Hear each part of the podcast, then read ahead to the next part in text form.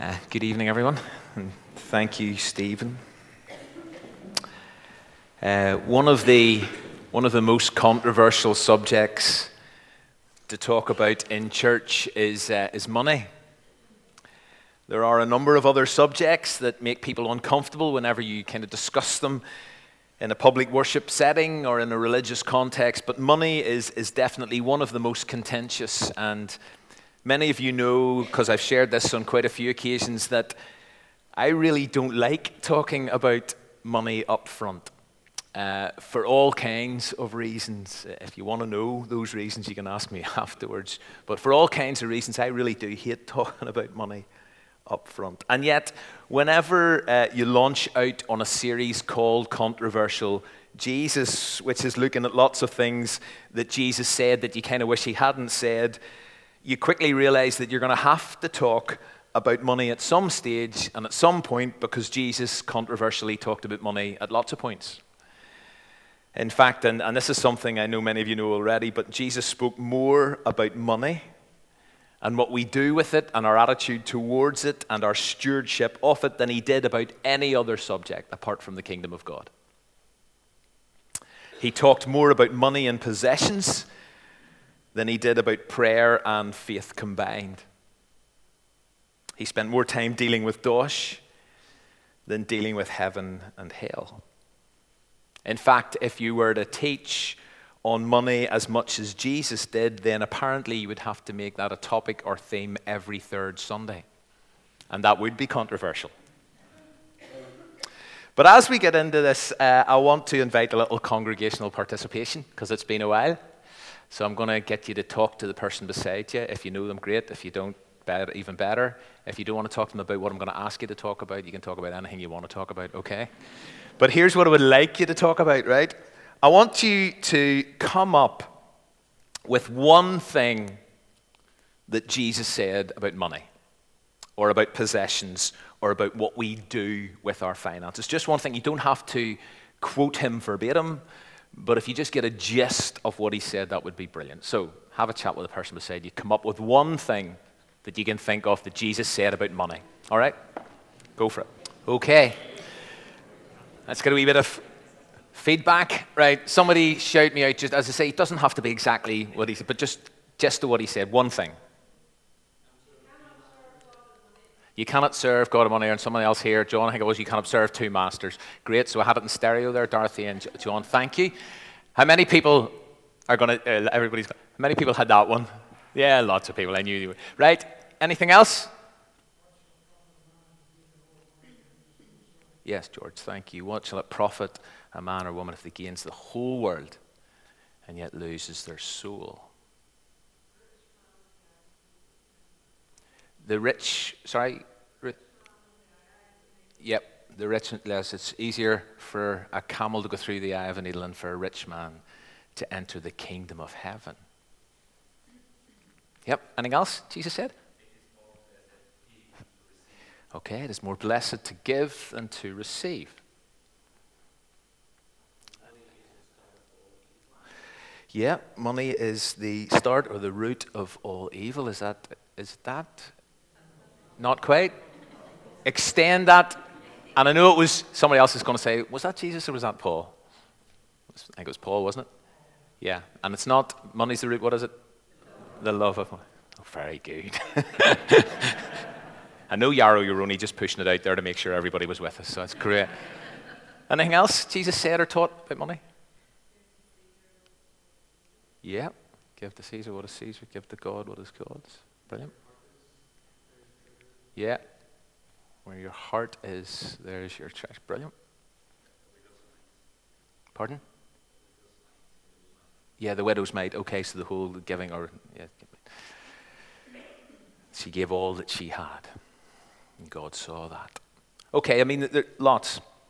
Uh, the specific saying of I mean, we can look at the specific saying of Jesus that I do want to highlight uh, is the one that's found in Luke 16. It is the very first one that John and Dorothea came up with. Uh, it's in Luke 16. It also appears in Matthew 6 as part of the Sermon on the Mount, as we call it. But in Luke 16, verse 13, Jesus said this, and we know it well no one can serve two masters.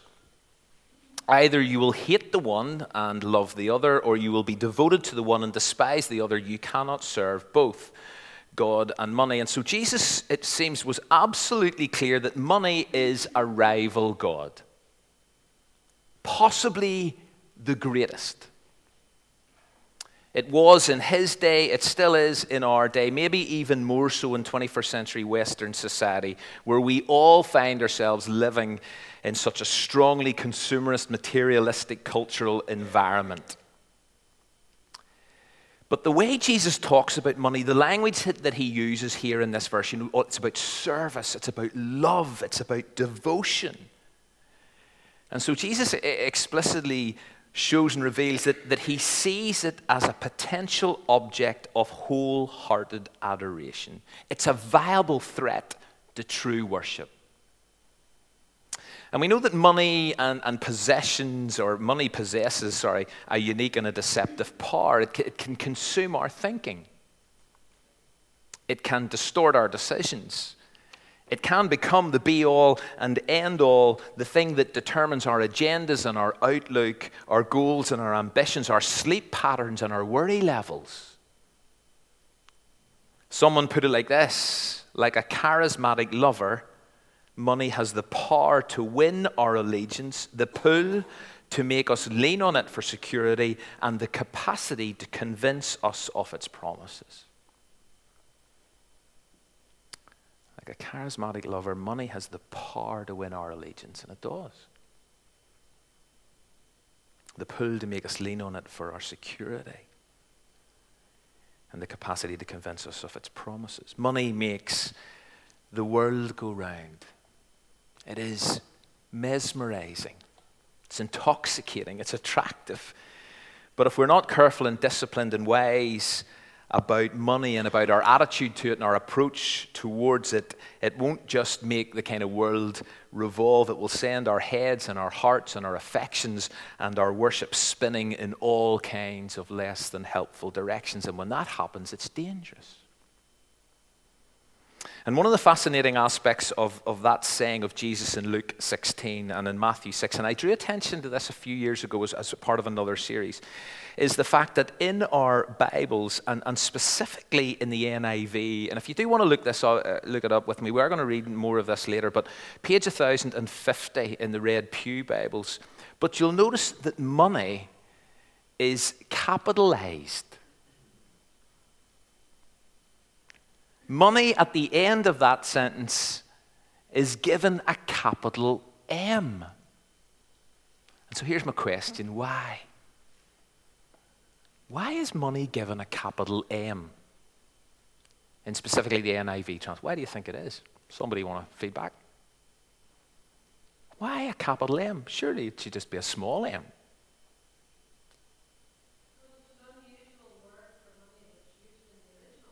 Brilliant, Dorothy. Don't you love it when someone from Wycliffe is here and finds me out, probably? But I, yeah, Dorothy, tell us more. I'm going to. Tell us more. What? Mammon. mammon, exactly. Correct. So if you have a King James version of the Bible, a New King James version, I'm not sure about the ESV. Has anybody got an ESV or an RSV? Is it Money says, uh, ESV says money, but certainly the older translations, mammon. And, and the definition of mammon in the, in the older translations, it says it's money, it's wealth, it's riches.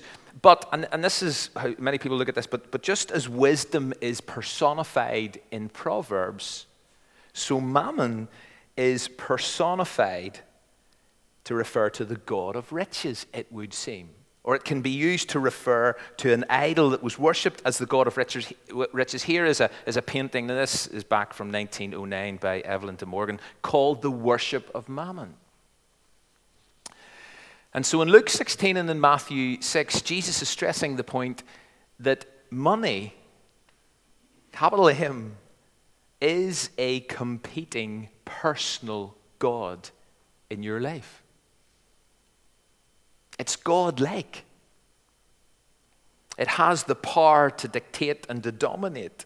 And therefore, says Jesus, you can't serve both it and God. Money can be a good servant, and it is a good servant. We all need it, I'll say more in a minute, but it can become a controlling master, and this is the issue. And whenever money becomes a controlling master, if that happens, then the impact on your life generally will be negative. But in terms of your relationship with God, if money becomes your master, then your relationship with God and your growth as a Christian disciple will suffer greatly. Now, I say money is an essential part of life. We, we can't live without it, but living with it can be a daily challenge for many people. In and of itself, as we've said, money isn't evil, but the love of it plays havoc with our souls. And so, whenever money becomes the kind of focus of our, of our, affection, whenever the pursuit of it takes over, whenever that takes precedent, then the teaching of Jesus kind of needs to be replayed and refreshed, irrespective of how controversial it is. God has got to be number one in our lives. We sang earlier, You are my all in all. I mean, those are powerful words of saying, God, you are number one. You are everything. And the very first commandment, written in stone, confirmed that we're to have no other gods. No other gods before capital G, God, before Yahweh. And when Jesus was summarizing all the commands, he stressed the need you've got to love the Lord your God with all your heart, soul, strength, and mind. Total devotion is required, complete commitment. And so money is one of, or it's not, it's certainly not the only one, but it's certainly one of the main contenders to become a God in our lives today. It's one of the main contenders that can split and compromise our hearts. And Jesus knew that as did virtually every other New Testament writer, and therefore he spoke about it time and time again, and he, he warned against its potential negative uh, uh influence on a number of occasions. And here in Matthew 16, and or in Luke 16 and Matthew 6, he pushes his listeners. And he pushes us, the readers of his teaching, to ask the simple yet deeply personal and profound question Where does our ultimate love and loyalty lie? Where does our ultimate love and loyalty lie? It's either or, it cannot be both and. It's either God or it's money. So, which is it going to be? If God is going to be our true master, then we need to master mammon. Now, this one verse that I have I've shared it does stand alone. It does make a very powerful and provocative statement and point all by itself. But as everyone knows, you've got to be really careful about plucking individual verses out of context. And therefore, it is important that we investigate the kind of situation and circumstances into which Jesus spoke it. And as you look at 16 as a whole, you, discover that this verse concludes a much bigger chunk of teaching. And, and I know the, the, the chapters weren't in the original, uh, so we kind of need to look at what went before it. And in, and in Luke 15, you have things like the prodigal son, and then what goes after it is the whole rich man and Lazarus. So this, this fits in a whole teaching block about the importance of what we have and what we value. And this particular verse 13 of Luke 16 comes at the end of a much, it kind of concludes a much bigger chunk of teaching towards the end of a parable, probably one of the most puzzling parables that Jesus ever told. And we, we know Jesus used parables time and time again to teach and to communicate. It was one of his favorite techniques. And parables, we've often defined them and described them as mini dramas in picture language. And Jesus told these mini dramas in picture language time and time again. There was over 40 of them, people say. But let me give you a fuller definition. And I've, I've shared this before a number of years ago. Came from a guy called C.H. Dodd way back in 1953. I think it's one of the best definitions of parable. But this is what he said A parable is a metaphor or a simile drawn from nature or common life, arresting the hearer by its vividness or strangeness and leaving the mind in sufficient doubt about its precise application to tease it into active thought. It's a mouthful, but it's brilliant. And this parable in Luke 16 that leads up to that controversial saying of Jesus, it is definitely an arresting and a strange one. that provokes your thinking. And, and for just the rest of my time, I want to look at it again. And I have looked at this parable before on a couple of other cases. Last time was about four and a half years ago. And so if you were here on a Sunday night four and a half years ago, some of this might ring bells. But most of you don't even remember what I said last week, so that's okay. so uh, we're, we're, we're going we're to read what Jesus said in the lead up to that controversial saying. So please let's stand for the public reading of God's word. As I say, it's page 1050 in our red Pew Bibles, Luke 16 1 to 15. Jesus told his disciples, so he's speaking to his disciples, although as we discover at the end of this little section, there were other people listening in.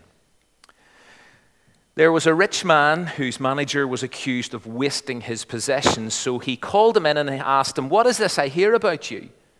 Give an account of your management because you cannot be my manager any longer. And the manager said to himself, What shall I do now? My master is taking my job. I'm not strong enough to dig, and I'm ashamed to beg. I know what I'll do so that when I lose my job here, people will welcome me into their houses. So he called in each one of his master's debtors. And he asked the first debtor, How much do you owe my master? 800 gallons of olive oil, he replied. The manager told him, Take your bill, sit down quickly, and make it 400. Then he asked the second, And how much do you owe? A thousand bushels of wheat, he replied. He told him, Take your bill and make it 800. The master commended the dishonest manager because he had acted shrewdly. For the people of this world are more shrewd in dealing with their own kind than are the people of light. I tell you, use worldly wealth to gain friends for yourselves, so that when it is gone, you will be welcomed into eternal dwellings. Whoever can be trusted with very little can also be trusted with much, and whoever is dishonest with very little will also be dishonest with much. So if you have not been trustworthy in handling worldly wealth, who will trust you with true riches? And if you have not been trustworthy with someone else's property, who will give you property of your own? No one can serve two masters. Either he will hate the one and love the other, or he will be devoted to one and despise the other. You cannot serve both God and money. The Pharisees, who loved money, heard all this and were sneering at Jesus. And he said to them, You are the ones who justify yourselves in the eyes of men, but God knows your hearts. What is highly valued among men is detestable in God's sight. Okay, grab a seat. That, uh, the parable, which kind of takes up the first sort of eight verses or, or so, it's a fascinating story, but what does it mean? Like, what does it mean? Well, that's a good question. And so this particular parable has created a lot of head scratching, a lot of angst, a lot of spilt ink amongst Bible commentators for years. Because it is a really tricky one to interpret. But as we look at it, I want to suggest three things that we can take from it about handling money that will enable or ensure that money doesn't occupy a place in our lives that it shouldn't do. Now, as I've said before, these are not the only things that you can take from this mini drama in picture language. I know that. This is not the only perspective on this parable, but I hope it might be a helpful one. I'm not going to go through every single verse that we just read together and try to unpack it in detail. But here are just three things regarding our attitude to money be smart be generous. Be responsible. Be smart with your money. Be generous with your money. Be responsible with your money. And so Jesus starts this story by telling us that a rich man has discovered that his manager is wasting his possessions. And so the, the rich man challenges his employee and says, I want you to give an account of yourself. I want you to give an account of your actions. But he clearly allows his manager some time to do that before he gets rid of him. It seems he's almost given him the opportunity to work his notice. And so the, the manager has an opportunity and some space to think. And so he considers the situation and he comes up with a plan, and it is a cunning personal plan for gain. Because he realizes, you know, I, I can't do manual work, that's too hard. I'm certainly not prepared to beg, that's too humiliating. And so off he goes and he reduces the amount of money that different people owe his boss. He writes off a pile of debt. I mean, he halves the first person's debt. And the reason he does it is that so when, so when the time comes that he's out on the street and out of a job, he can knock the door of those debtors and call in a favor because he's given them a favor. And they will welcome him into their homes. Now, if you kind of pause there in this story, you would assume that whenever the rich man, whenever his boss finds out what the manager has done, he's going to lose it. He's going to terminate his contract immediately. There's no more opportunity to work as notice. But that's not what happens. And this is the bit that sends everybody's head spinning. Because in verse 8, it says that he is, this is the manager, is commended as a dishonest manager. And he's commended because he acted shrewdly. And going, going, back to our kind of definition of a, I mean, if that doesn't arrest your thinking and leave you wondering, what is Jesus getting at? Then I'm not sure anything will. Like, what sort of an example is this? Here is someone who has squandered his employer's possessions. That's the first accusation. And then he's proceeded to rob him of money that's owed to him by writing off people's debts. And yet he, his manager turn, or his boss turns around and commends him as shrewd, admires him for his ingenuity. Are we suggesting? Is Jesus suggesting we should do that? Well, this conundrum, as I say, has sparked lots of discussion and debate. But let me, let me offer you one possible explanation of it as opposed to way around it. But one possible explanation of it. And it's based on what is actually said in, in verse 8. You see, it seems that Jesus identifies the manager's behavior as typical, and look at this, of people of this world. He goes on to say there in verse 8 the master commended the dishonest manager because he had acted. For the people of this world are more shrewd in dealing with their own kind than are the people of light. And so he, he, he, kind of implies, and this is what is thought by what is said here, he kind of implies that people of light, disciples of his, have something to learn here. So the three things about handling money from this puzzling parable be smart, be generous, be responsible. So let's think about this idea of being smart with our money. And as I've done before, I, I, want to read verses 8 and 9 only this time from the message because I think this helps us kind of get our heads around it. I, I love the way Peterson captures this. So they're on the screen. Now, here's a surprise. This is verse 8 from the. Now, here's a surprise. The master praised the crooked manager. And why? Because he knew how to look after himself. Streetwise people are smarter in this regard than law abiding citizens. They are on constant alert, looking for angles, surviving by their wits. I want you to be smart in the same way, but for what is right, using every adversity to stimulate you to creative survival, to concentrate your attention on the bare essentials so you'll live, really live, and not complacently just get by on good behavior. So there's a sense of, he's saying, I want you to be smart with your money like the manager was, even though it wasn't his money. But I want you to be smart with money. I want you to handle it carefully, but I want you to handle it creatively. Only do it honestly for what is right. What does that mean? Well, partly it could mean that we need to use our heads like the manager to prepare for the future. And not only our immediate future, but also our eternal one as well. That seems to be what is implied here.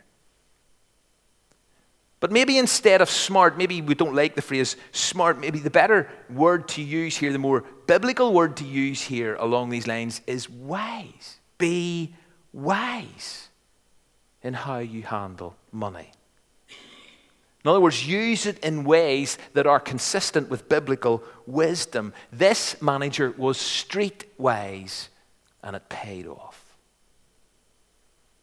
And so we need to be wise in how we use money. Because if we're wise in how we use money, then it will retain its right place in our lives and it will not become our master. Secondly, be generous. The shrewd manager certainly was generous. I mean, you can only imagine how delighted his master's clients were with his final visit. We only owe how much now? Half. You only owe half. And Jesus actually instructs his listeners, look at verse 9. He actually instructs, he says, I want you to use worldly wealth to gain friends for yourselves, so that when it is gone, you will be welcomed into eternal dwellings. And in other words, and again, one way of understanding this verse is use whatever you have for the good of others. Because that way you invest eternally, or to use another of biblical phrase, you lay up treasure in heaven. So be generous with your money, is another way to make sure that money retains its right place in your life. And it doesn't master you, it doesn't become the thing that you serve.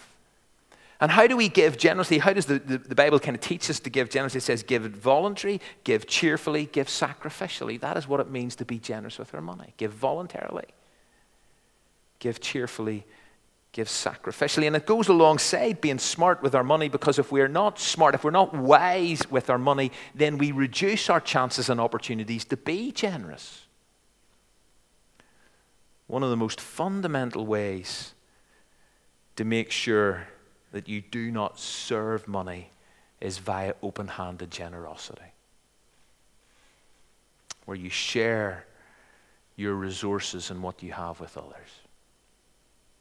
And then this final thing be responsible or be trustworthy. And, and this is where many people feel that, that there's a sense of irony in what Jesus was teaching here because the shrewd manager certainly wasn't.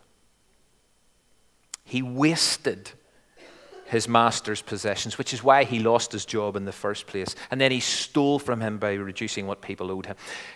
I don't know how many of you do have the King James Version of the Bible in front of you, but if you do have, you will know that the word manager does not appear in that particular translation. What is the word that appears in the King James Version? Anyone know? It's the unjust what? Steward. Absolutely. And so, how does this parable begin in the King James Version? There was a certain rich man who had a steward. And then it goes on to say that he turned round to his, man, his steward and said, Give an account of thy stewardship. You see, the rich man had trusted the manager with his money and expected him to be a good steward, but he wasn't a good steward, and as a result of him not being a good steward, their relationship was deeply damaged. And so the steward was supposed to serve his master, but instead he got distracted and start, started serving his master's money, which then became his master. And it's at this point that our key verse comes in, and then Jesus says, No one can serve two masters. You cannot serve both God and money. You cannot serve God if your attitude towards money is to see it as the goal, to see it as an end in itself, just like this dishonest manager or steward did in this parable, because it ruined their relationship. And money has a habit of doing that.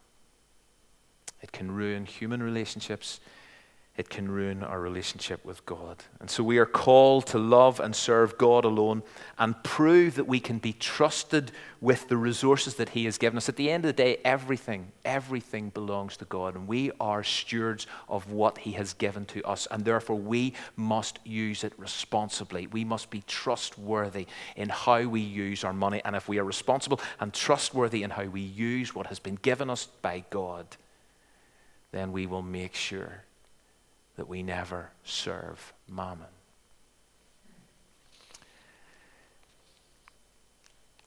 And if we if that is the choice we make, then says Jesus here, you can then be trusted with true riches. Well, well, what are those? Well, look at verses 10 and 11. Whoever can be trusted with little, or whoever can be trusted with very little, can also be trusted with much. And whoever is dishonest with very little will also be dishonest with much. So, if you've not been trustworthy in the way you have handled worldly wealth, who will trust you within this phrase? True riches.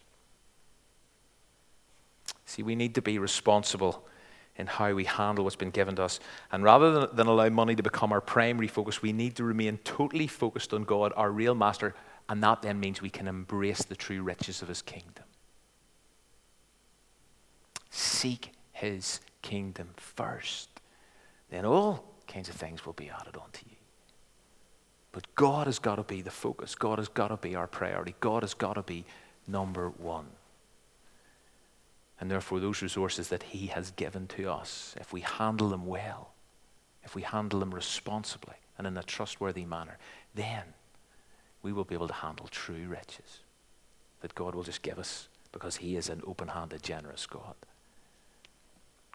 So be smart, be wise, be generous, be responsible, be trustworthy with your money, and that way you will not allow it to become the object of your love, the center of your attention, the master of your life.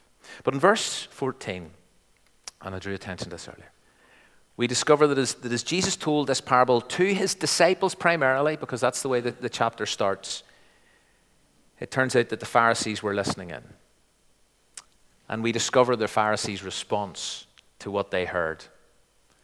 The Pharisees, and then this bit, who loved money. Whenever they heard all this, they were sneering at Jesus. See, it appears that money was their true love. The Pharisees who loved it was their master. And Jesus knew exactly who it was they were serving and so he says them in a not so subtle critique of them in verse 15, he says, You are the ones who justify yourselves in the eyes of men. So you, you come across to people as if you've got this all sorted, that you're serving and loving God with all your heart, soul, strength, mind. But you know something? God knows your hearts. God knows your hearts. And God knows my heart. And God knows exactly what is first in my life. Just as He knew what was first in the Pharisees' lives, He knew what they truly love, and He called them out.